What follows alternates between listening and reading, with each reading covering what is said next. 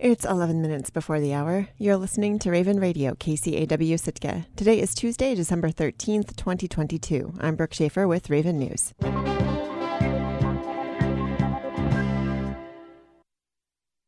When the Sitka Assembly meets tonight, it will appoint a new Assembly member to fill a recent vacancy. Former Assembly member Rebecca Himschoot stepped down last month after being elected the newest representative for House District 2 in the Alaska Legislature. Six Sitkans have applied to fill her seat J.J. Carlson, Greg Dunn, Steve Lee, Drew Thompson, Carol Voisin, and Richard Ween. The Assembly will vote on Himschoot's replacement, and if they're at the meeting, they'll be sworn in and seated immediately.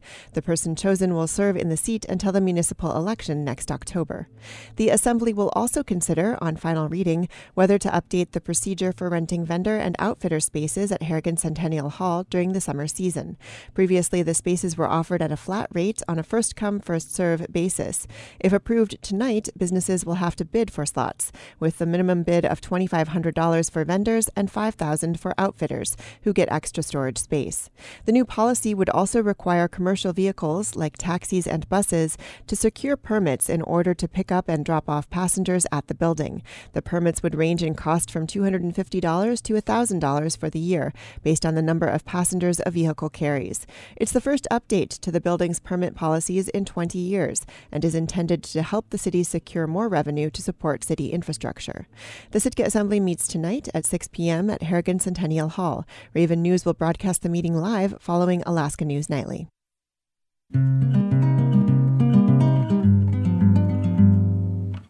Statewide advisory board to the Alaska Marine Highway System voted December 2nd to spend more in 2024. But as CoastAlaska's Angela Denning reports, labor shortages could hamstring the effort to improve service after years of cost cutting. The nearly $160 million approved by the Alaska Marine Highway Operations Board would allow all but one of the state's nine ferries to sail during the busy summer tourism season. One vessel would be kept idle to fill in during maintenance layups. The board's unanimous vote comes ahead of the anticipated release of the governor's proposed budget.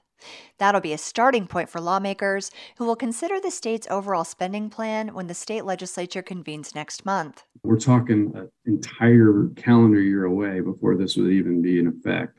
That's Rob Carpenter, Deputy Commissioner of the state's Department of Transportation. He works closely with the Ferry Board. The board's 2024 budget recommendation is more costly than the last five years. It would be about $14 million more than 2023, but have 27 less service weeks. The Operations Board was created by the legislature last year to make recommendations to the Marine Highway System. The board has talked extensively over the past several months about the need for improvements. There are a lot of people, a lot of communities who feel that promises have been made with regard to the Alaska Marine Highway System, that they believe those promises have been broken. The ferry system is in a very dire, dire straits right now at the moment. That's board members Captain Keith Hillard and Wanetta Ayers in September.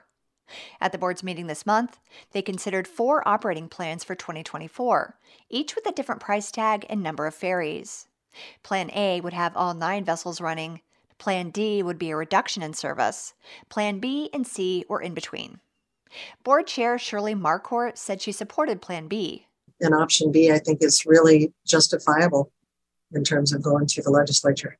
The state's marine highway system has been suffering from a labor shortage. In February, the state contracted with a job replacement company to help hire new people.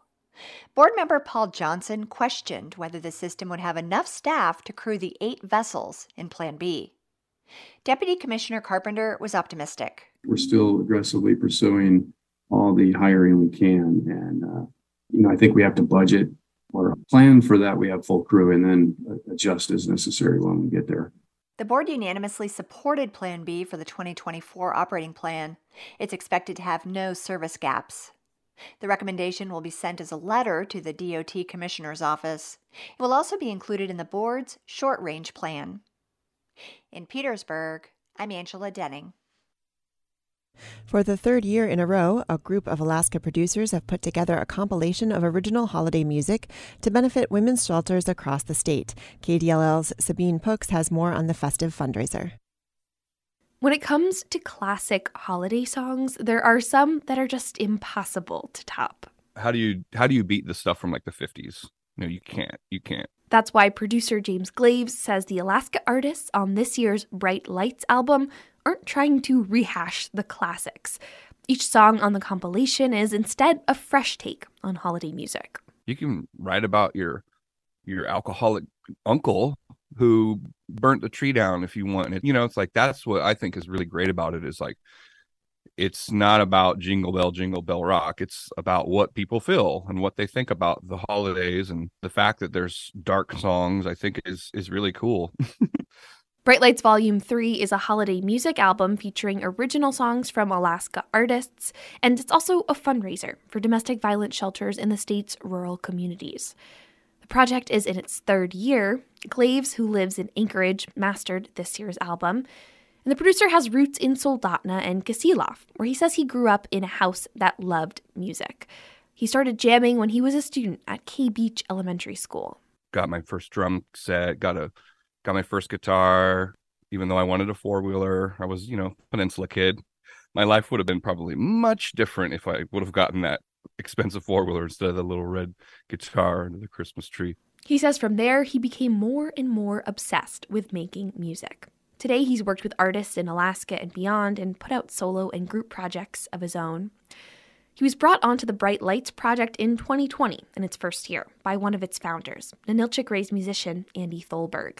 The group donated the proceeds from that volume to a nonprofit in Anchorage, and then the next year they donated to a few smaller organizations, all of them shelters in remote communities like Bethel, Hooper Bay, and Kotzebue. Glaves says it was important to the group to bring attention to organizations in rural parts of the state specifically. Most Alaskans understand that there is an unbelievable um, domestic violence problem in our state. But a lot of people don't know that. At the very, very least, there's a few people who are going to see this and and and think about it for a minute. He says the response so far has been somewhat small. He estimates they've raised between $1,000 and $2,000 a year. People donate what they can to buy each album on the website Bandcamp. Glaves says they're hoping for a bigger response this year. We beat the sophomore slump. It's not some pipe dream kind of like, oh, we just threw this little thing together. It's the third year. It's real now, you know. Volume 3 features songs from Strawberry Friend in Anchorage and the Casey Smith Project in Fairbanks. And then Andy and myself, and I'd never contributed to it. So Andy and myself, we did a track, which was really weird and fun. It's uh, track four, the end of year feeling.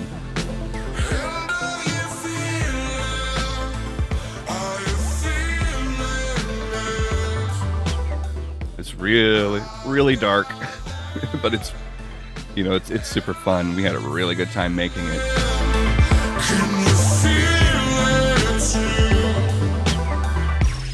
Like the other eight tracks on the album, the song is a fresh take on holiday music all the songs on the album are originals. Glave says he wants to change the stigma that today's holiday songs are trash. No, no, no, no, no. This isn't bad music. He says there's room to be creative, even within such a well established musical tradition. Glave says generally, artists feel freer to make creative choices since it's holiday music and not their usual stuff. I think that that gives people a, a hall pass to just have fun, let their hair down, do whatever they want.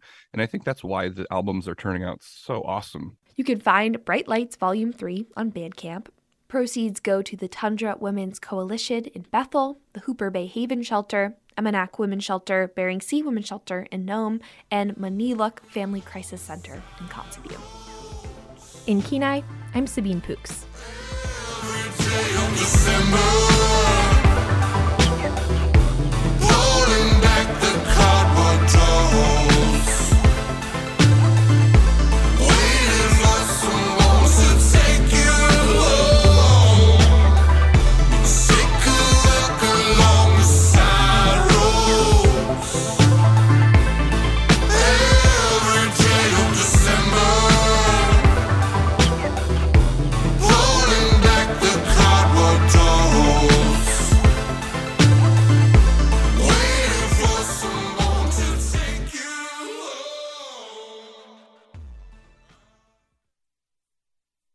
I'm Brooke Schaefer, and this has been Raven News.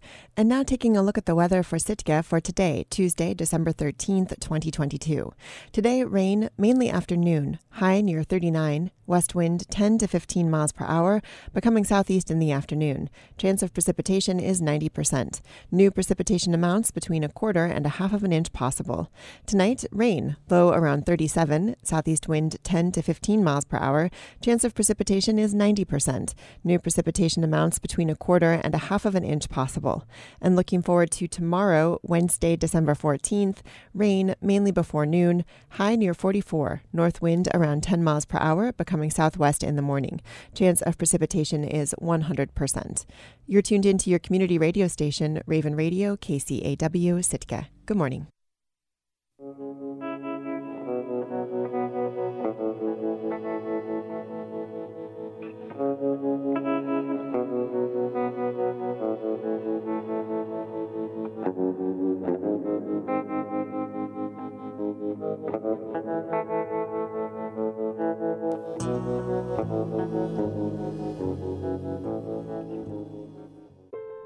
This is Morning Edition.